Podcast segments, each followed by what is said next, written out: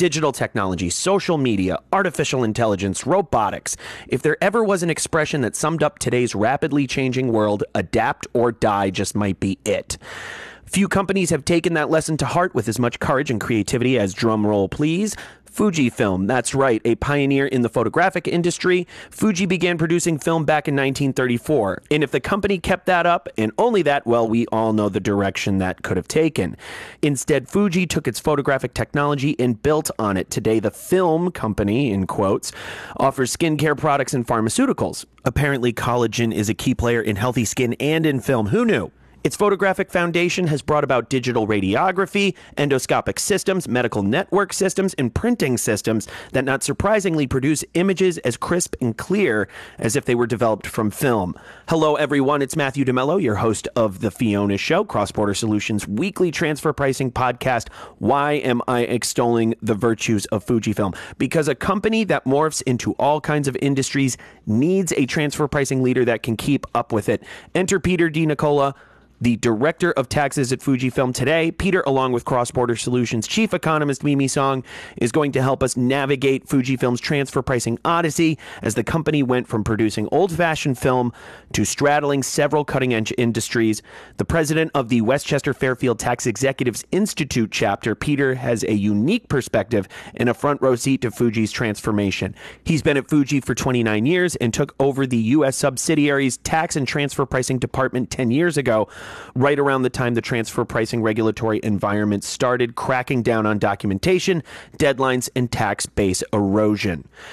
What did that mean for a new tax director in a company acquiring new businesses, going through corporate restructures, and dealing with various new types of transfer pricing transactions? We'll let Peter speak for himself on that one. But first, a look at transfer pricing in the news.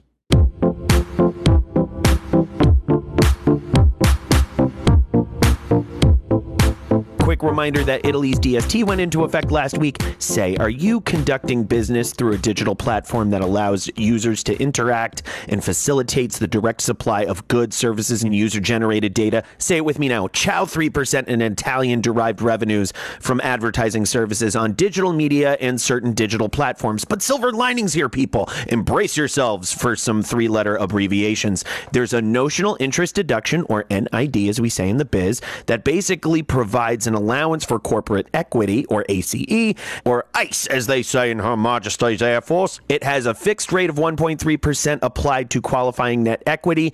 Italy also tossed in tax credits for investment in certain fixed assets, and the existing tax credits for R&D and human capital have been tweaked just to sweeten the pot. But in speaking of countries making transfer pricing harder in 2020, Brazil is hard at work syncing their tax code with OECD guidelines, but before year's end 2019, a new peer review report from the austere Eurocentric economic governing advisory body studying stage one of the country's integration showed a dangerous potential for double taxation. According to the report, 80% of Brazil's tax treaties do not currently include a provision for mutual agreement procedure, a dispute resolution facility, otherwise known as a MAP, that helps avoid double taxation. Very little way to look at this with our typical glass half full optimism, since in this case, the glass is not even one fifth full. While Brazil has issued guidance on the availability of the map and how to apply it, that hasn't stopped map cases from going unresolved. And if you think that's bad, the report notes that there is still no documented notification process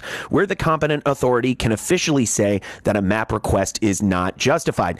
This is one heck of a to do list, Brazil, but you just can't blow deadlines and expect everything to be okay. Just who do you think you are? The EU VAT system? And now for some good news. Transfer pricing in Finland stands to get easier in 2020 thanks to measures taken by everyone's favorite open minded Scandinavian education state. In particular, a special focus by the Finnish Tax Administration, or FTA, to ensure greater tax certainty for taxpayers. A slower burning trend over the last year that we here at the Fiona Show have been tracking is how the country's large taxpayers office, the one solely responsible for adjudicating transfer pricing matters at the FTA, is pioneering a new preliminary procedure to expedite paperwork and communication over tax expectations. It's called the preemptive discussion, and the cross border dialogue is what they call the version for foreign MNEs. Domestically, the preemptive discussions are already a mighty popular way to reduce time spent handling cases and eliminating FTA demands for additional information. Looming in the shadows, however, are questions over the legality of these procedures as they did not jettison from legislation, but rather under the bureaucratic impulse of the FTA's legislated mandate to engender maximum tax certainty for taxpayers. It might not sound so scandalous to some, but for a country that loves its democratic norms as much as Finland, it's enough to recommend taking advantage of these transfer pricing fast tracks while they remain official policy. Hi, I'm Matthew DeMello, and you may know me as the host of the Fiona Show Cross Border Solutions weekly transfer pricing podcast. And while I love to discuss transfer pricing, this podcast isn't the only place you can hear me doing it. Cross Border Solutions recently relaunched Transfer Pricing University, a live webinar series where you can learn about modern day transfer pricing, everything from methodologies to comparables to preparing documentation to meet country specific regulations. Good stuff, I know. Chief Economist Mimi Song leads the sessions. I just ask the occasional obvious question. Since our program is NASBA certified, you can earn one CPE credit for joining each session. Pretty sweet. So, what are you waiting for? Join us for Transfer Pricing University every Tuesday and Thursday at 11 a.m. Eastern. Classes are free, so now you really have no reason to miss it. Sign up at xbs.ai slash TPU.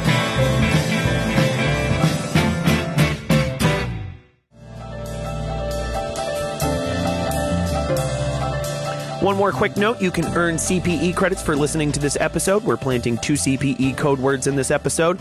Send them both to The Fiona Show, that's all one word, at xbs.ai, and we'll reply with your certificate. So easy, and I'm going to hand things over to Mimi to get us started.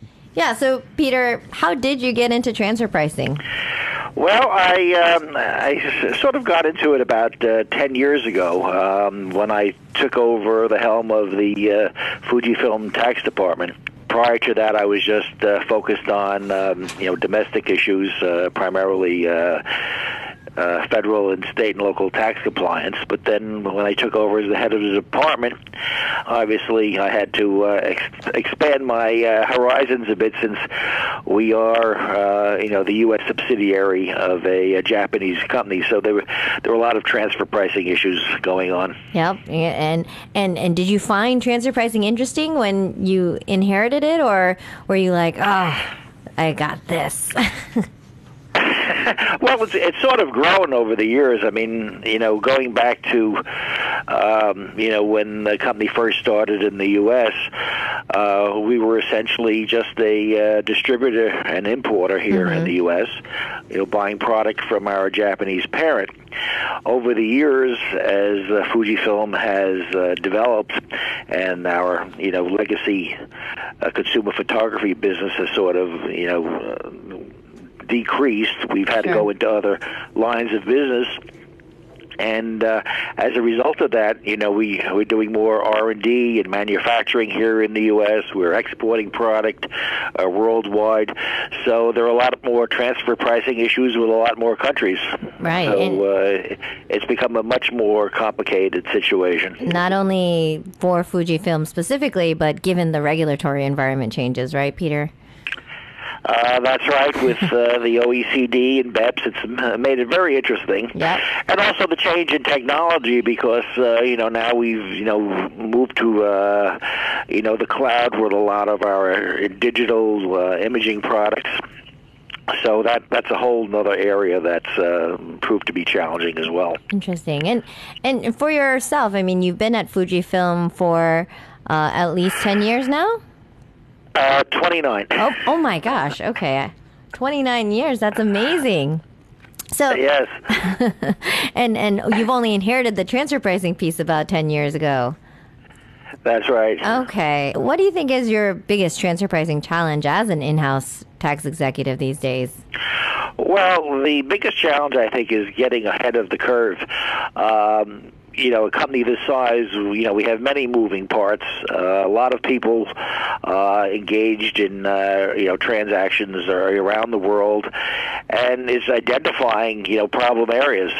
Uh, you know, a lot of the uh, folks in, uh, you know, the sales and marketing area. Mm-hmm they're out there trying to make sales. Uh, they're trying to you know develop new markets, uh, and you know they're working through our affiliates overseas. They're not always aware of uh, transfer pricing issues, right, right. Uh, so um, we have to you know make sure that we've got those things covered. Yep, and from a business perspective too, you don't want them to overthink and not be able to react to market conditions because of transfer pricing. But at the end of the day you still need to be involved and informed, right? Uh, that's right. We try to uh, you know work with them uh, uh as their partner uh, and uh, keep them on the straight and narrow path. Not always so easy. As so as the no. head, yeah at the head of tax at Fujifilm. So tell us a little bit about that job. I mean, you've been there for 29 years, um, and, mm-hmm. and you know what does your current job entail? Well, it entails a little bit of everything. Uh, you know, when I first started with the company, the department was very small. There was only uh, three professionals in it. Now we're up to 20. Wow. Uh, we have, you know, about 18 operating companies here in the U.S., and then we have about 30 uh, CFCs under the U.S. holding company. So it's a much more complex structure than when I first started here, and we're in many diverse businesses right now. Right. When I first started here, we were just in the imaging business, but now we're into biotech and pharma and uh, highly functional uh, materials. Uh, so there's a lot of uh, you know different uh, you know issues with each different uh, line of business. So it keeps me occupied. Yeah, I can only imagine exactly. And and you know, I worked for a Japanese bank in the past, uh, and you know, I think we had talked about this at one point in time, Peter. But mm-hmm. you know, working for a Japanese multinational, it's pretty different than your standard uh, U.S. multinational. Would you say? Uh, cultural, yes, culturally there are a lot of differences. Yep. And so, do, do, do you guys have another international tax director at the parent company level, or, or not really? Uh, not really. In uh, Japan, we have a very small tax function. Okay. Uh, it's probably about uh, three or four people. And it's not a career position. Right, uh, right. It's a rotational enough, position, right? That's right, and uh, you know people uh, you know uh, swap in and out of the department, move on to other functions within the organization. So uh, I'm more the career guy here. Yep, exactly. I, that was the same. You know, when I was at when I was at my uh, Japanese company, I think that culturally there's this rotational aspect where people are are typically generalists as opposed to being specialists, right? Mm-hmm. And especially yeah. in the transfer pricing field. Mm-hmm and that goes for you know a lot of the managerial functions within the company uh, with the uh, with the Japanese staff, which makes it a little more difficult because, and challenging because you have to you know when the new person comes in that job, you have to educate them right. as to uh, you know what the law is here in the U.S. and you know also what the uh, you know the facts are uh, for that particular situation. So sure. uh, they don't, they don't necessarily have the history of uh, everything. So you, you so you need to uh, really try to educate them. Yeah. Note to multinational companies everywhere if you think the coronavirus has affected your bottom line, take a look at how it's devastated the economies of governments around the world. And where do you think tax authorities will look to make up for all that lost revenue? That's right, your transfer pricing.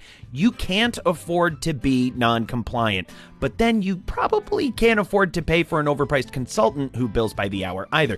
Oops, sorry, Big Four. We've got the answer. Cross Border Solutions AI powered transfer pricing software keeps you in compliance by preparing accurate, hyper localized reports that protect you from transfer pricing audits, penalties, and adjustments. And our technology is available for one flat fee, a fraction of what you'd pay a big name consultant. Again, apologies, Big Four. Stay in compliance and on budget with Cross Border Solutions AI driven transfer pricing software. It's no wonder we're the global leader in AI driven tax solutions. There we go again. I'm so sorry, Big. You know what? Wait, who am I kidding? Sign up for a free demo of Cross Border Solutions transfer pricing technology today at xbs.ai xbs.ai slash TP. That's xbs.ai slash TP. And and so does that make you responsible for all the foreign um, jurisdictions that you know uh, uh, you know that are subsidiaries of the Japanese company, or are you mostly concerned about any inbound and outbound with the U.S. and the foreign well, yeah, operations? Based on our on our sort of sandwich structure here, you know, I you know my role is with the U.S. holding company, and that entails all our U.S. domestic subsidiaries and then all the CFCs under those domestic subsidiaries. So, you know, I do have responsibility for Europe and Latin America mm-hmm. and, um, and Canada and also Asia, but not all the Fujifilm uh, companies within those jurisdictions. Right. Okay. And and you know, given given your massive global uh, oversight responsibilities, and, and especially in light of the fact that scrutiny has become, um, you know, increasingly more so on a country by country basis, how has your team and your department been able to adjust to this or keep track of what's happening um, in each of these foreign jurisdictions?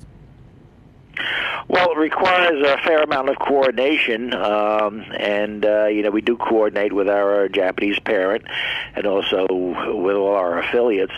Uh, so it, it it's sort of evolved over the past couple of years, especially right. with the you know the country by country reporting, and um, you know is getting the systems in place to you know extract the data that you need for this reporting. It's uh, you know it's uh, very challenging. Right, the reporting requirements are are only going to get more strict these days too. Right.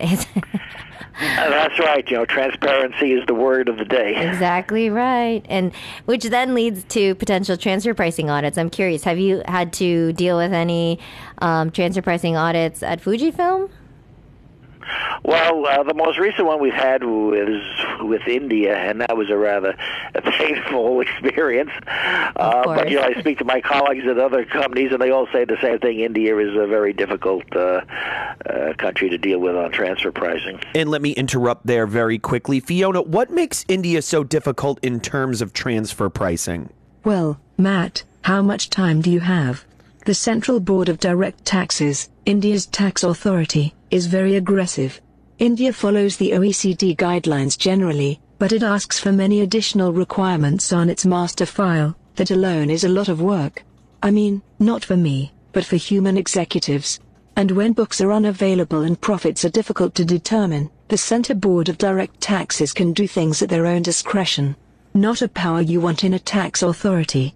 So suffice it to say, India can be challenging. Thank you, Fiona. And now it's time for our first CPE code word, and that code word is developed, as in I remember handling my Fujifilm to be developed as a small child a long time ago. Anyway, back to Mimi and Peter what eventually came out of it, we, we, were having a lot of difficulty with the auditor, is that um, you know, we we got the right person involved. We we found uh, you know a consultant uh, that had just left the Indian tax department and oh, nice. knew a lot An of the internal people. connection, and right? uh, that's right. You yeah. know, they they say a good lawyer knows the law and a great lawyer knows the judge. And, that's great. and that's that, that's, that's what worked in our favor on this audit. Yeah. Mm-hmm. Oh wow. And but then it was probably pretty costly to deal with that. How long did that audit last? Because it's usually not uh, one and done. no, it was a good part of a year, okay. and uh, you know, the the auditor was a young guy, uh, and he was starting out in his career, and he was very aggressive. I think he wanted to make a name for himself, mm. but you know, eventually, uh, saner uh, people prevailed, and uh, we were able to actually settle it with no change. Oh, good. Okay, so then it's just yeah. the the cost of actually hiring your consultant to go through that. Right. right. Okay. Well, that's good. Any any learning lessons from that experience? Well, the, the the lessons that I've learned over the years is, you know, there are a lot of cultural differences, obviously, from dealing with the, you know, the taxing authorities in, in foreign countries. Right. Dealing with the Internal Revenue Service, so you you know you have to adapt to that, and you have to be conscious of that. You know when dealing with people, uh, you know you, you have to be respectful and polite, and uh, and uh, you know, as I said, get the right people involved that can you know help smooth uh, the path. Yeah, absolutely. I, I feel like the, there was a story I heard about a company that was under audit in India, and you know, I think the majority of the multinationals they they probably have some sort of research or software development center in a center of excellence in India, right? And so, what I had heard was how the tax auditor would actually go to the LinkedIn profiles of the employees in India and said, "Hey." all these employees are saying they do ABC function, and you're telling us that you don't do any of that. And it was like a big, uh, it created a lot of uh, static with between the company and, and the auditor. You know, they're they're pretty tough. I think they go into that Yeah. level of detail and scrutiny. Uh, the internet uh, can be a blessing, a blessing and a curse at the same time. Uh, we've experienced this not so much um, on the international uh, front, but with domestic audits at the state and local level, where auditors will go out to the internet and and look, you know just look at the company website Right. and or or look up, as you say, like on LinkedIn. So, and you know what I find is sometimes you know the the marketing people that you know develop the websites, they tend to exaggerate a bit on certain things, Sure. which they have a different audience in mind, right? yeah, from a tax perspective, can cause a lot of mischief. You're like, don't do that. We don't say it's valuable in this jurisdiction. I can't. I get. Yeah, that that does create a lot of problems. It's a, especially even 10ks or annual reports because you have to remember who the audience is. The intended audience are investors that you're trying to make yourself look a little bigger, right? So. Uh, that's right, and there's no way to uh, you know put up any type of a firewall that uh, prevents uh, one audience from checking what the other audience is seeing. That's true. That's absolutely true. Uh, You, you've had a, a tremendous career and, you know, very long career at Fujifilm specifically. Do you have any specific memorable moments that, or, or of triumph, of challenge that you can recall off the top of your head? Well, at uh, Fujifilm specifically, uh, going back to around uh, 2007 and 8, that's when the company decided essentially to reinvent itself. And uh, it was uh, somewhat of a traumatic experience because, you know, at that time, you know, we went through a uh, corporate restructuring. Um, we laid off a lot of our employees in our legacy businesses, closed factories, uh, and even and even impacted the um, you know the tax function, which at that time was only six people, uh, and we let had, had to let go two of them. So. Uh, it, it was, you know, doing the same amount of work actually with with fewer people. So that that was a challenge. Uh, we didn't know whether or not the restructuring was going to be uh, successful or not, but thankfully it was, and uh, we came out of it uh, bigger and stronger as a result. Wow. Yeah, I mean, you might have lost two then, but look at you guys now. You, you clearly That's right. Interesting. And if you were going to give advice to other multinational company about transfer pricing or, you know, based on the lessons that you've learned either through audit or or, you know, being scrutinized in multiple jurisdictions, what would you tell them? You know, you have to get into the trenches with, uh, you know, your operations people. You have, you have to know what's going on. Um, the last thing you want is to be blindsided, um, and um, you know that's that's the important thing. You know, Right. uh, have control over what's going on. Don't just don't let uh, you know the situation control you. Uh, you have to, uh, you know be a good uh, advisor to your you know your team and uh, try to keep them, as I said, on the straight and narrow path. Right. And and I actually think that's a that's a great point, Peter, because I you know, in a lot of companies and, correct me if, if you, you've seen different, there was this time frame where operational transfer pricing became a huge topic of interest and you know, there was this there was this idea of just because you're a tax professional in the transfer pricing space, you need to understand the operational transfer pricing aspects of this, the implementation, how things are, are running. And then multinationals attempted at some point to sort of centralize all of that Um, did you guys go through that and sort of figure out, okay, you know, where where does tax stop? Where does the operational TP group begin? Uh, well, we, yeah, we try to integrate the whole the whole function.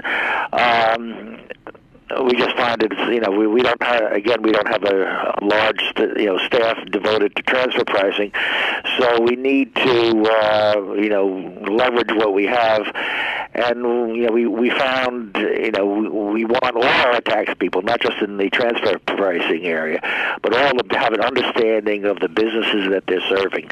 Um, so you can serve them well. Otherwise, if if you're just looking at numbers, you're not doing your job. Sure, sure.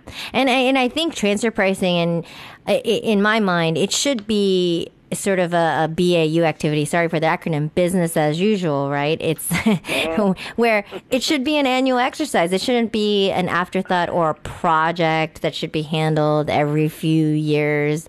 Uh, would you agree with that? Yeah, I mean, we we try to you know handle issues as they come up, so we're we're dealing with it in real time. Yep. And I don't want to wait until the end of the year when we're doing the documentation to oh, find absolutely. out that we have a problem. Yeah, right. You should be monitoring it over the course of the year. Real time is, is definitely ideal. So, mm-hmm. any any immediate concerns um, in terms of your company's transfer pricing related issues? If, if, if does anything keep you up at night?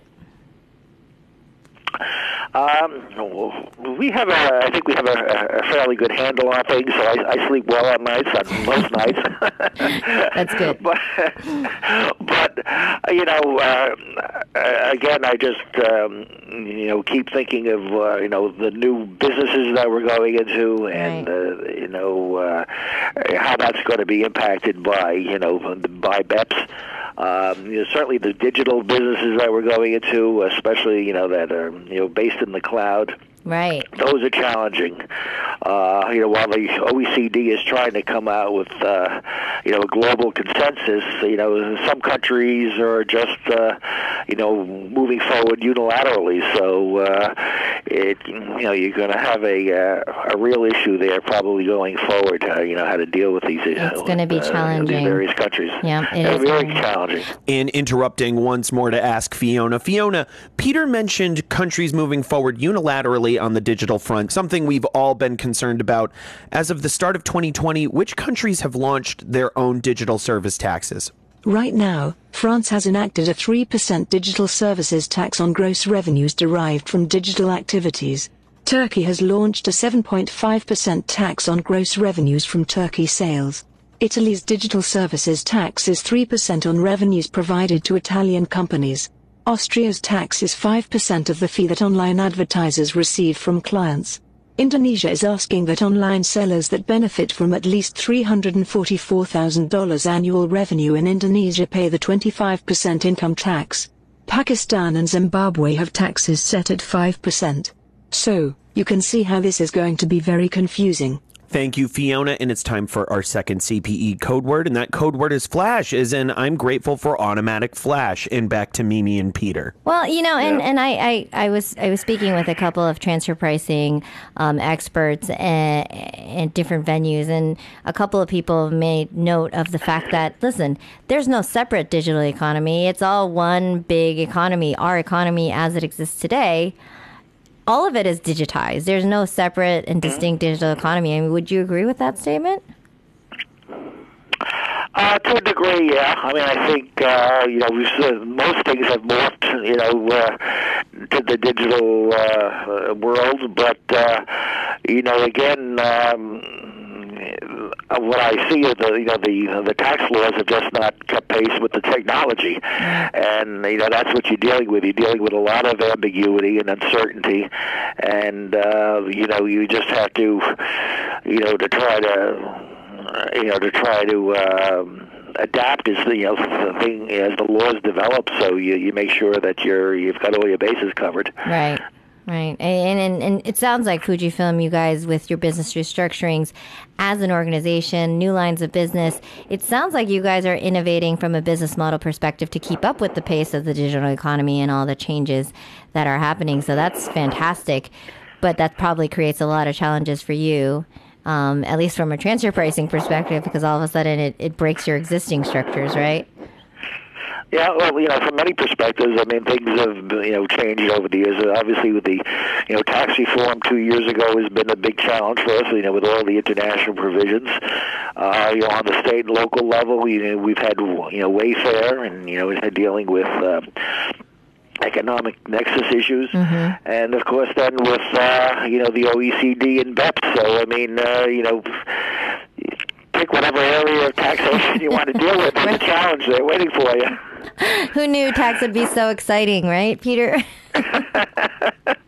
well, it is, and you know, we, you know, the taxes is exciting, and you know, working for Fujifilm has been exciting because you know, as I said, I've been here 29 years, and it's a totally different company from when I started. Uh, you know, I never thought I'd be dealing with uh, you know uh, biotech and pharma. You know, we're working for you know a film and camera company, but you know, that's what we're dealing with today. Yeah, that's that's amazing. I, I I love that. I I think and and you know what, if you've been been with a company for 29 years, to your point, if the company hasn't changed, then that's, that's probably more of a problem, right? yes. a global pandemic, a grim economic forecast, feeling the squeeze, an R&D tax credit can help lower your burn. If you qualify, the IRS and some state governments will give you a tax credit equal to 10% of your company's spend on development activities. You can even take the credit against payroll taxes if you're in the red. All you have to do is claim it. So what's stopping you? If an expensive application process is turning you off, sorry, now you really have no excuse. Cross-Border Solutions AI-driven R&D tax credit software eliminates the need for pricey consultants and allows you to apply for R&D credits all over the world for one low fee. After all, why should you have to spend your whole R&D tax credit on getting your R&D tax credit? It's your money, keep more of it with Cross-Border Solutions, the global leader in AI-driven tax solutions. Request a demo today, visit xbs.ai slash RD. That's xbs.ai